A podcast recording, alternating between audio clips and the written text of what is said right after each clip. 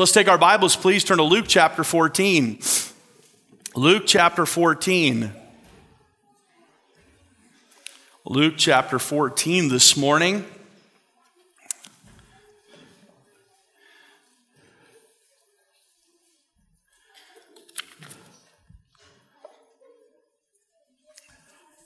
What a name, Zoboomafoo. You think you're reading in Leviticus or something when you come across a name like that. Zoboomafoo. But it was a leaping lemur. And uh, we were pretty careful what we watch, let our kids watch, but that was one program that was pretty educational. And, and I, I, I used to have to fight with my wife about that. I said, cartoons are not for education, hon. You're missing the point here. I said, let's get back to the Flintstones, amen.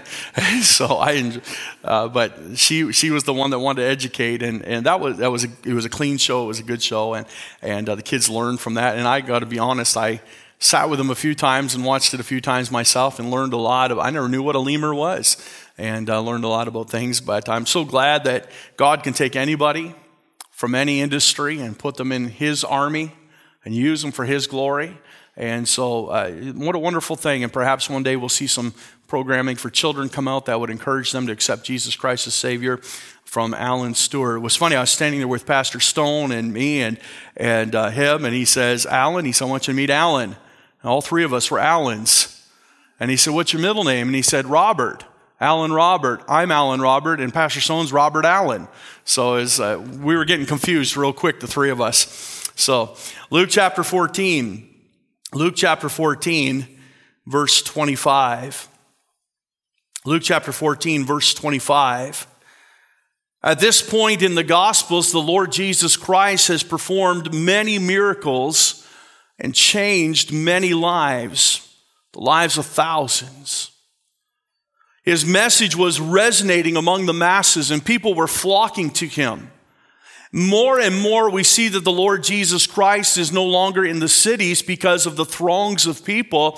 He must move out into desert places and on hillsides where people by the thousands could come and hear, and he would minister to them. This is his year of popularity, and God is doing a great work in, in Galilee. And his message was one that the people began to see that he was the Messiah.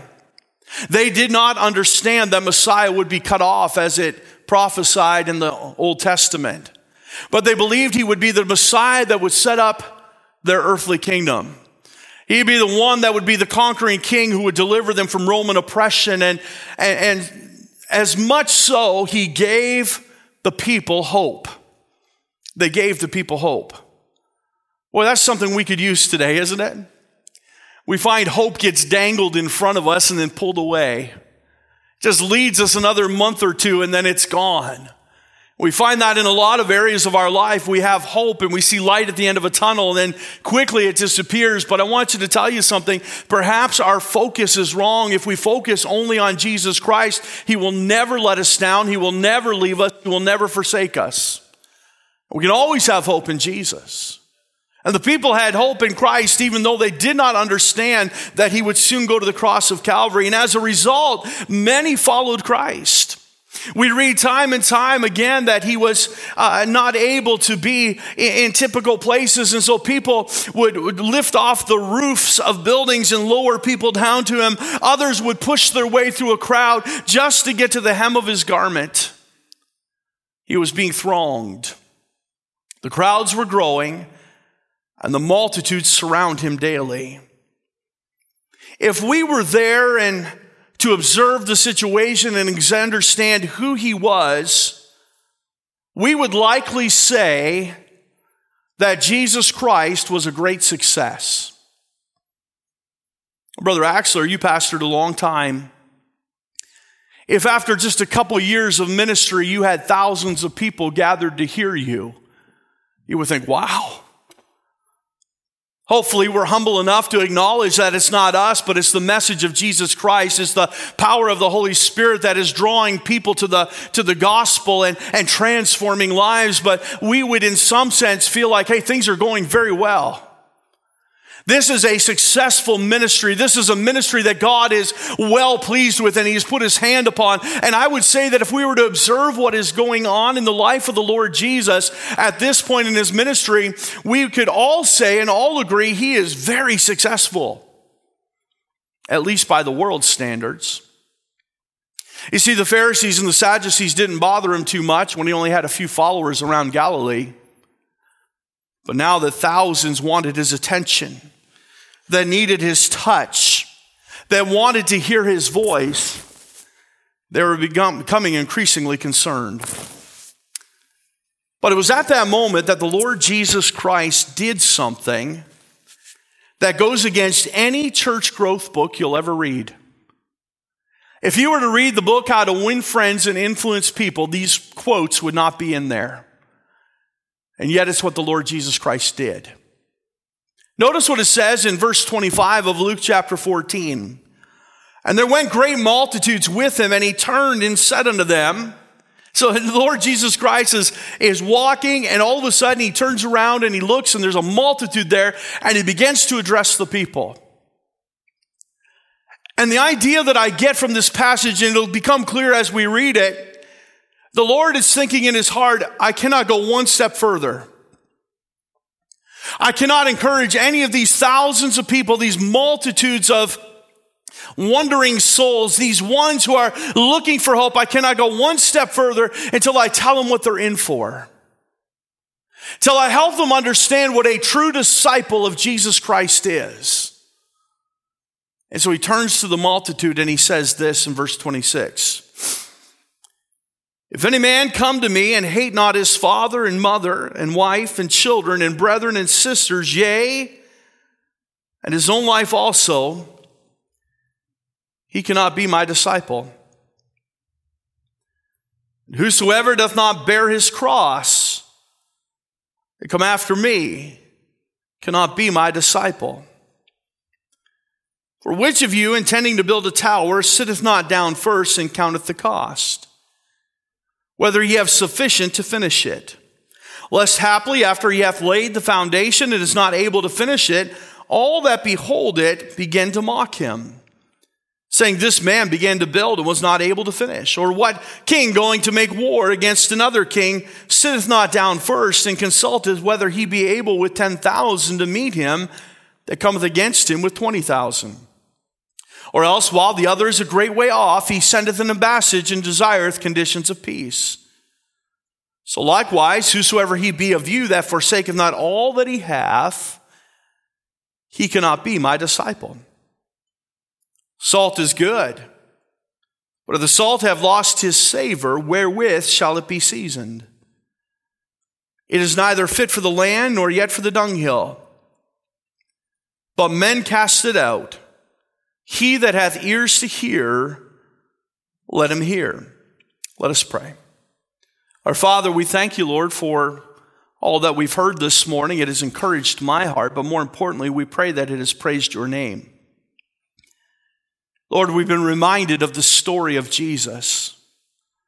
Lord, it's that same story that each one who names the name of Christ here today, who believes they have put their faith and trust in Jesus Christ, it is that same story that each one of us cling to. The gospel of Jesus Christ and Christ rejected and crucified, buried, risen, and coming again. Lord, I pray that you'd help us to always focus and revolve around that message. But Lord, we want to go further in our walk with Thee. It's important that we are saved, but it's also important that we are disciples. I pray, Lord, that you'd help us to see this morning the cost of discipleship as the Lord Jesus Christ makes a call to sacrifice. Help us, Lord, we pray. Lord, I need your help, and I pray that you'd fill me with thy Holy Spirit. I surrender to thee. I pray the Spirit of God would help each one of us. And Father, we'll thank you in Jesus' name we pray. Amen. Well, that seems like an odd thing for the Lord Jesus Christ to say. You would think that the Lord Jesus Christ is thrilled about the progress of his ministry. Thousands upon thousands were being changed in coming to him. The Lord Jesus Christ was looking for something more. He wasn't looking for a casual Christianity that simply called on the name of the Lord Jesus Christ and accepted Christ as their Savior and then sat around and did nothing for the next 40 years. He wasn't looking for people with a lukewarm Christianity. The Lord Jesus Christ understood that he would soon die and then be taken up into the heavens. And he needed some disciples that would carry on the message of the Lord Jesus Christ, that would carry the gospel to the ends of the earth.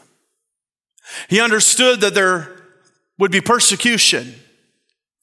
He understood that many would give their lives for the sake of the gospel of Jesus Christ. And so he turned to the multitudes.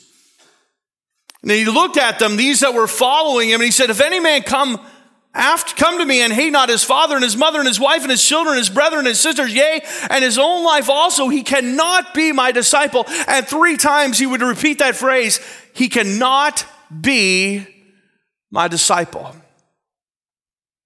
There are some conditions. You know, we read the Ten Commandments and we come to the verse where it says, Thou shalt not take the name of the Lord thy God in vain. And we think it's talking about a cuss word, using his name profanely. And don't get me wrong, I don't think we ought to do that.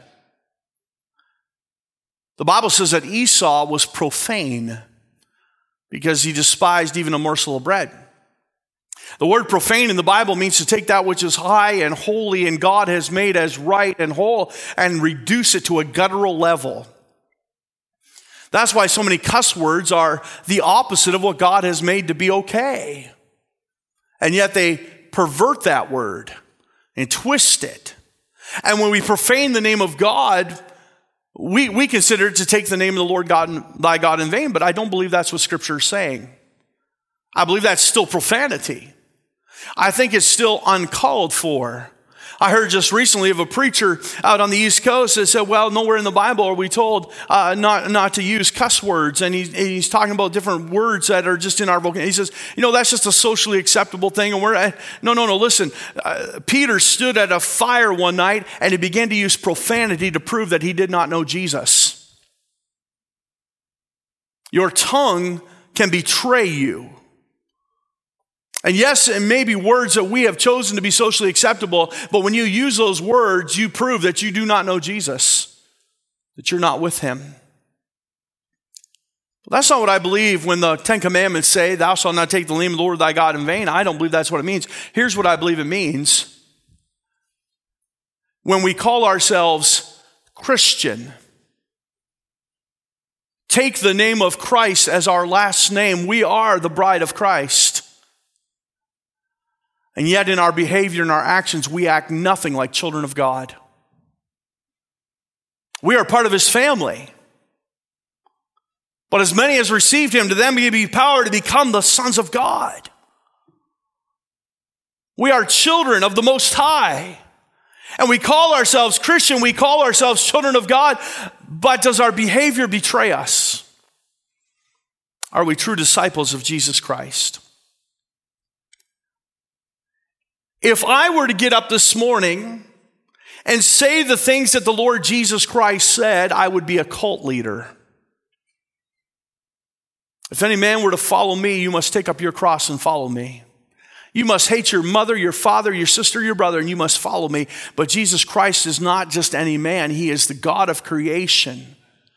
He is the Christ who died on the cross to save you. So let's notice this morning some things that we see in this passage that mold and shape us into true disciples of the Lord Jesus Christ. You know, Jesus was not the only one to speak on this principle. The Apostle Paul said this Thou therefore endure hardness as a good soldier of Jesus Christ. Listen, no man that warreth entangleth himself with the affairs of this life, that he may please him who hath chosen him to be his soldier. So, what is a disciple? Number one, we see in the scriptures, verse 27, it is one who carries a cross. One who carries a cross. And, who, and whosoever doth not bear his cross and come after me cannot be my disciple. The cross was a symbol of death.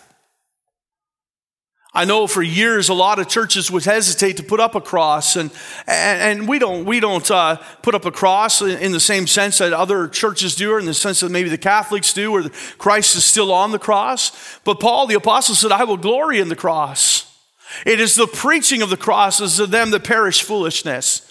And so we want the idea of the cross of Jesus Christ to be central in our thoughts. But friends, make no mistake about it, is a symbol of death. And, and we see throughout the Bible this theme that if we're going to be disciple of Christ, we must die to ourselves. Romans chapter 12 and verse 1 says, I beseech you therefore by the mercies of God, I beseech you therefore, brethren, by the mercies of God, that you present your bodies a living sacrifice. A sacrifice is one that sheds its blood. It's one that dies to serve another. Galatians chapter 5 and verse 24 says this, and they that are Christ have crucified the flesh, the affections and the lusts. Romans chapter 6 and verse 6 says, knowing this, that our old man is crucified with him, that the body of sin might be destroyed, that here henceforth we should not serve sin. Galatians chapter 2 verse 20 says, I am crucified with Christ. Nevertheless, I live, yet not I, but Christ liveth in me. Over and over, we see this theme in the scripture as the apostle Paul reminds us, I die daily. Are we crucified with Christ? There's an old man that should have died the moment you got saved. And we are now new creatures in Christ. The cross is a symbol of death. But notice, secondly, it's a symbol of devotion. Verse 27, the Bible says, And whosoever doth not bear his cross, and look what it says next, and come after me. Come after me. The picture here is in just a short time, the Lord Jesus Christ would pick up a cross, it'd be placed upon his shoulders, and he'll be walking down those streets of Jerusalem towards his death. And the Lord Jesus Christ is essentially saying to all those that are there, Are you willing to follow me?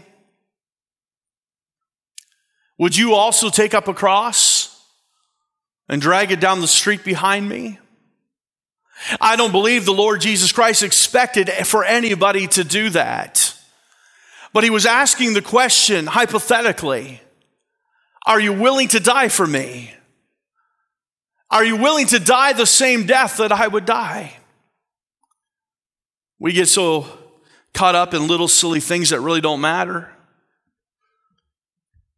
We have standards for a Sunday school class or something, and we say, Well, I just don't like that. I don't want to do that. I, I can't humble myself. After his resurrection, the Lord Jesus Christ appeared for 40 days.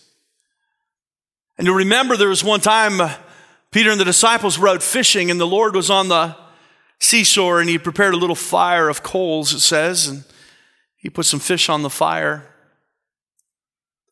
Shortly after that, he yelled out to the disciples, Have you any meat? And the scene repeats itself from when he met them earlier on in their lives and they let down their nets again on the other side of the boat and they caught a great.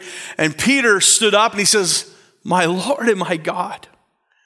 And he threw himself into the sea and he swam to shore. And it's that passage that we read that the Lord Jesus Christ says, Peter, lovest thou me? Then feed my sheep. He asked him a second time, and Peter, Yes, Lord, you know I love you. Feed my sheep. He asked him a third time, Peter, do you love me? Yea, Lord, thou knowest that I love you. He's just making sure. Because the next thing he's about to say after feed my sheep is this Peter, one day men will carry you where you would not go. This spake he, signifying his death.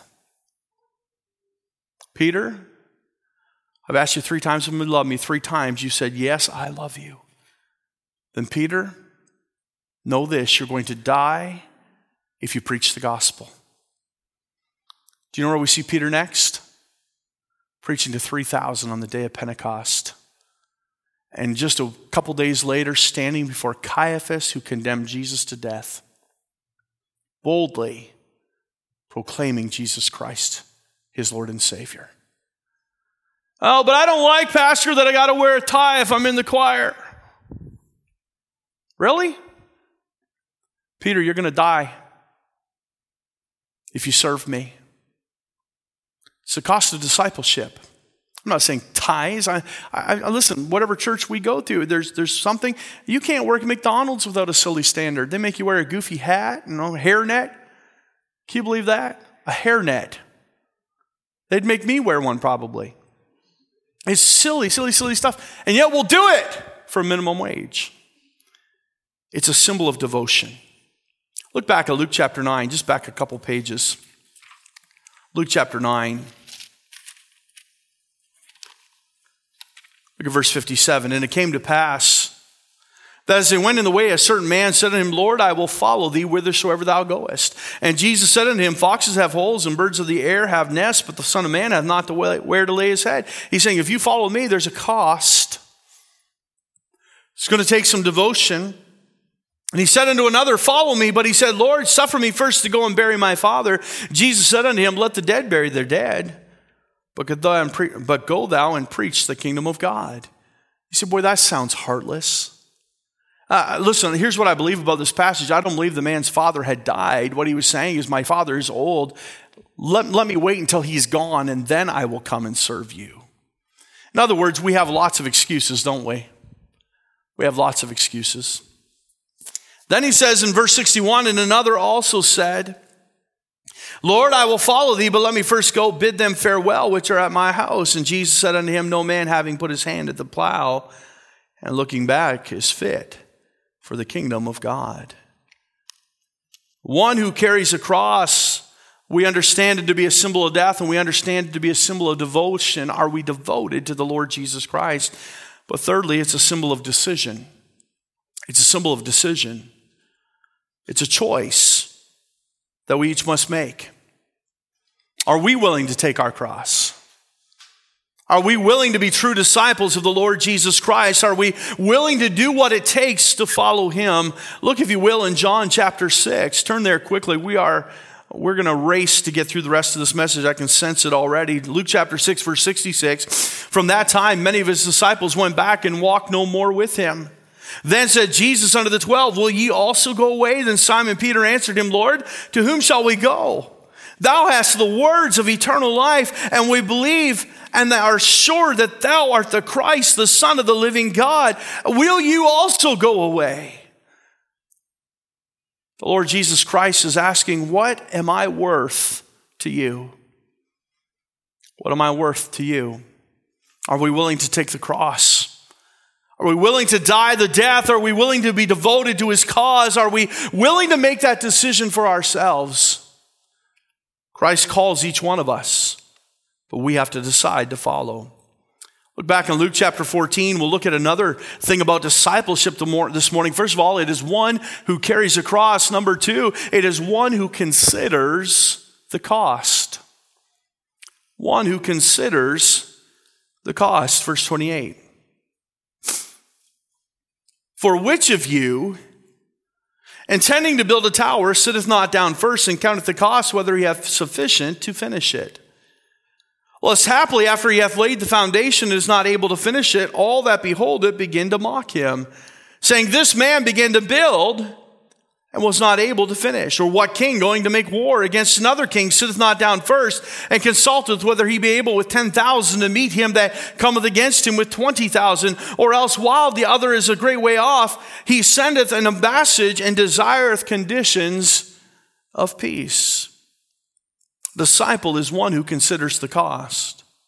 As we look at verse 28, we notice he says, there's a group of people and he, and, he, and goes to their business sense and he says, You're intending to build a tower, but don't you sit down and count the cost? Here's the problem today, mostly with modern day Christianity. We look at the cost of discipleship and we say, No, I'm not going to get involved at all. Well, that's not what the Lord Jesus Christ is implying here. He's saying you have to decide that you have enough to finish. That you're willing to commit to the long haul. We've had too many friends that have come and they have accepted Christ as Savior and they've got involved in the local church and, and shortly after they turn back and they follow Christ no more. I remember years ago going, uh, uh, uh, there was a family that had come over to our church and they had been uh, members at Miracle Baptist Church, now Heritage Baptist Church in Burlington for many, many years under Carson Mitchell. And, and then they had moved to Stony Creek and they started coming to our church. And they weren't there very long and they moved on. One day I Years later, I'd walked across the road and uh, we had bought our church building on Parkdale, and I walked across the street to the car lot there. And there was the father of this family looking at a car, and he had his back to me and he was talking to the salesman. And the reason I'd gone over is we had allowed them, they'd bring their cars over to our lot. So what they would do, they would plow out our snow for us, and then they'd move all their cars to our lot, and then they'd plow out theirs. And I thought it was a good deal, good trade. And so I was going over to him and we were just talking about, I just wanted to make sure that he was okay with that arrangement. I didn't want to owe him money or whatever. And so we went over, I just wanted to confirm. And, and here was this father talking to him about this car, and every second word was the F word, and cuss words. When he had left the church, I was the assistant pastor, and he turned and he went, Oh, Pastor Al. And he dropped his head and he says, those words come back very quickly, is what he said. He said he had a problem with his tongue. No, no, he had a problem with his heart. He had a problem with his heart. We have to decide that we want to finish. There, there's no prize in the Bible for not finishing. Well done, thou good and faithful servant. That's what I want to hear. Paul says, I have finished my course. I have kept the faith. The Lord Jesus Christ prayed in John chapter 17, and he said to his Father, I have finished the work thou gavest me to do. Are we going to be all the way Christians? Are we counting the cost? Are, are we willing to do what it takes that we might finish well? Will you consider the cost? Will you finish? Number two, will you fight?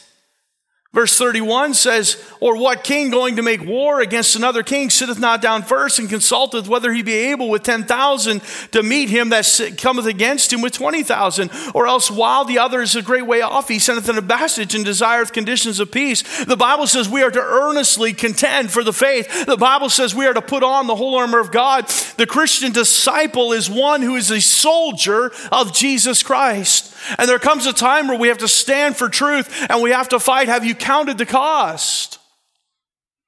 Why did so many turn back and follow him no more? Because they counted the cost and they didn't like what they saw. They said, I'm not going to finish the tower, and I'm not willing to fight the fight. God is looking for disciples that will follow him and carry their cross. Disciple is one who carries his cross. Disciple is one who considers the cost. Number three, a disciple is one who counts all as lost. Counts all as lost. Verse 33. So likewise, whosoever he be of you that forsaketh not all that he hath, he cannot be my disciple. You mean I got to sell everything I have? No, no, no. You don't have to sell it, you have to forsake it. You say, what is the difference? It means nothing to you, it's not important. Let me ask you this. If everything you owned were to burn up in a fire tonight, would you have the same walk with God tomorrow morning? That's what he's asking here. I understand there's a certain grief associated with that, isn't there? You lose all the baby pictures, and I mean, the memories. I get that. There's a certain amount of wondering how do we rebuild? Nobody wants to go to war with an insurance company, but that seems like what you have to do to, to get things taken care of. But is your testimony going to be the same tomorrow? As it was the day before. Years ago, there was a pastor who started a church in southern Ontario, and I won't, I won't use his name because some of you may remember him. He started a church in southern Ontario, and the church took off and grew very quickly. And after a couple years, there were some folks come into the church, and they came in with some funny doctrines, and they began to spread that around the church, and the pastor didn't know it. And understand the church was only a couple years old, and so a lot of new Christians who hadn't been grounded in certain truths yet, and he was still discipling and teaching them systematically. And, and uh, this, this thing went around the church, and one Sunday morning at the end of the service, a deacon walked forward. He said, Pastor, we need to have a meeting. And he said, The people have decided that we no longer want you as our pastor. We're going to go in a different direction. And we're quite convinced that you're going to stay right where you are and you won't move with us. And so we've decided we need to get another pastor. In just two years, they already had their own building. God had blessed it and had grown it. But this false prophet got in. And he said, Well, I'd like to see that for myself. Let's have a vote right now. And they took a vote, and it was unanimous. The pastor would have to step down. Here's what he did next he stepped off the platform. He walked down the middle aisle. It was an old United Church building. They just a, just a structure and a door right at the back. And he walked out the back door. He turned to his right. He went to the first house he came to, and people were watching. What is he doing? He knocked on the door of that house, and when the owner answered on Sunday afternoon. He says, I'm starting a church next Sunday here in this community. Would you come? And he went to the next one and he knocked on that door and he says, I'm starting a church in the community next Sunday. Would you come? Would you come hear about the gospel of Jesus Christ? For a lot of us, that would devastate us and think, I've just lost my livelihood. I've lost my church family. My kids are going to be devastated and hurt. What did he do? He just stayed the same person, he just kept serving Jesus. You see, God is true to his word. Being a disciple may cost us something, but not being a disciple will cost you far more. I wonder those that turned back and followed him no more in John chapter 6 if they regretted that decision on the day of judgment. The day they died and they stood before God, I wonder how many bowed their head and said, Boy, I should have, I should have kept going. I'm not just suggesting today that they weren't truly saved, but they weren't willing to follow him. There's far more regrets in not being a disciple. It's one who counts all as lost. Philippians chapter 3, if you'd like to turn there, you can. If not, I will read it to you and second here, Philippians chapter 3. The Bible says there in verse 7 But what things were gained to me, I counted loss for Christ. Yea, doubtless, and I count all things but loss for the excellency of the knowledge of Christ Jesus my Lord, for whom I have suffered the loss of all things, and do count them but dung, that I may win Christ and be found in him not having mine own righteousness, which is of the law, but that which is through the faith of Christ, the righteousness which is of God by faith. Paul says, I've counted all things but loss, that I might gain the excellency. Listen, it's not wrong to have things, but when things have you, you're in trouble.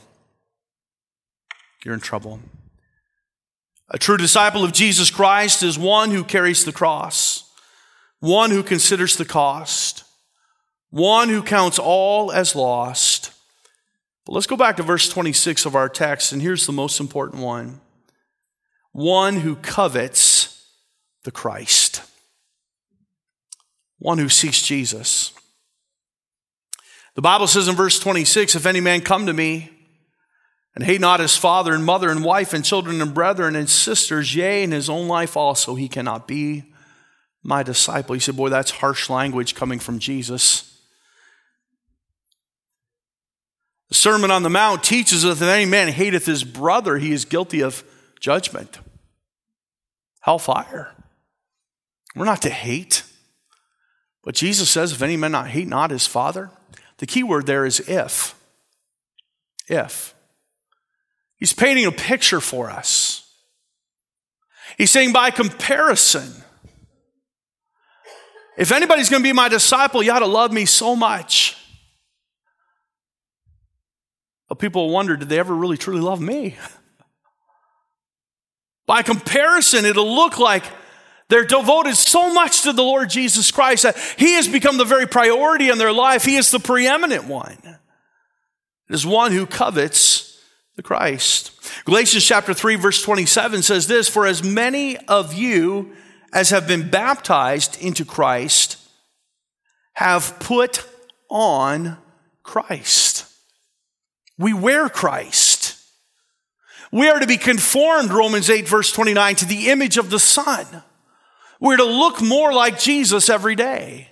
We put on Christ. The Bible says in Colossians 3, put on therefore as the elect of God, holy and beloved, bowels of mercy, kindness, humbleness of mind, meekness, long suffering, forbearing one another and forgiving one another. If any man have a quarrel against any, even as Christ forgave you, so also do ye. And above all these things, put on charity, which is the bond of perfectness. Listen, when we, when we put on Christ, we put on some other things. We put on a new man. The Bible says we put on a new coat. I think it's a uniform, if you will. There's something that identifies us with Christ. You know, I got thinking about that thought, a uniform. And a uniform can do three things. A uniform distinguishes us. The more we look like Christ, the more we're set apart from the world. We just had Remembrance Day this past week. I saw a lot of pictures of soldiers and things. And one thing I notice, I'm not very good at noticing the differences in if you were to put up a green uniform on the platform uh, on, on the on the screen, I might not be able to say, well, that's a, an American Marine or that's a uh, you know a Canadian foot soldier. I, I, I may not be able to tell the difference, but there's one thing that distinguishes: it's the flag on the shoulder. Well, that's a Canadian soldier. That's an American soldier. That's a British soldier. You see, a uniform distinguishes. And I know there's a uniqueness, a Marine and a, a Navy uh, pilot or a, a Canadian uh, infantryman. They all have different uniforms. I get that. But there's a flag that distinguishes for the country. When we name the name of Christ, we are to put on Christ. We are to look like Christ. We are to be conformed to the image of Christ. And it'll look so much like we're no longer part of our old family. We're no longer associated. The, the last name that you bore at birth won't matter near as much as representing the Lord Jesus Christ. And by the way, when you represent the Lord Jesus Christ well, you represent your family well anyway. You won't have to worry about that. So a uniform distinguishes, but think about this a uniform can also disguise. A uniform can disguise. I think of some of those uniforms are camouflage. How many of you in here are hunters? Raise your hand. You got camouflage? I, I get a kick out of it sometimes because you see, I will be out, you know, and you'll see hunters at the side of the road and they're coming out of the woods and they wear all the camouflage and they wear bright orange so they don't get shot. I think, what, what are you doing here? Don't the deer see the orange? I don't know. so, but you see these soldiers wearing that camouflage so they can hide and blend in, right? So they cannot be seen. Are we ashamed of Christ? If we wear the uniform of Christ, we'll stand out. But if we wear the uniform of self, we'll look just like the rest of the world. We won't, we'll just blend in. It'll disguise us. We'll go to a restaurant and it's time to pray. So instead of praying boldly, we drop a napkin on the floor and we say, Lord Jesus Christ, bless this food. In Jesus' name, amen. We'll just try to hide what we're doing. We're not ashamed of Christ. A uniform can distinguish, a uniform can disguise. A uniform, I thought about this, can also deceive. A uniform can deceive. Do you know that a spy probably doesn't wear his own uniform? He probably wears the uniform of his enemy. The Bible says that evil men sometimes creep in unawares. Sometimes we look like Christians and talk like Christians, but we're deceiving both ourselves and our church family. Lord Jesus Christ is saying, I, I need true disciples. Ones who will follow me, ones who will carry a cross, ones who will consider the cost, one who will count all as loss, and one who will covet the Christ. Let me ask you, which uniform are you wearing today? The Bible says there are those who have a form of godliness, but they deny the power thereof. They, they form, they look like, but they're really not saved. Can I just ask you today do you know Jesus as your Savior? Before you can be a disciple, a follower of His, you first must put on Christ.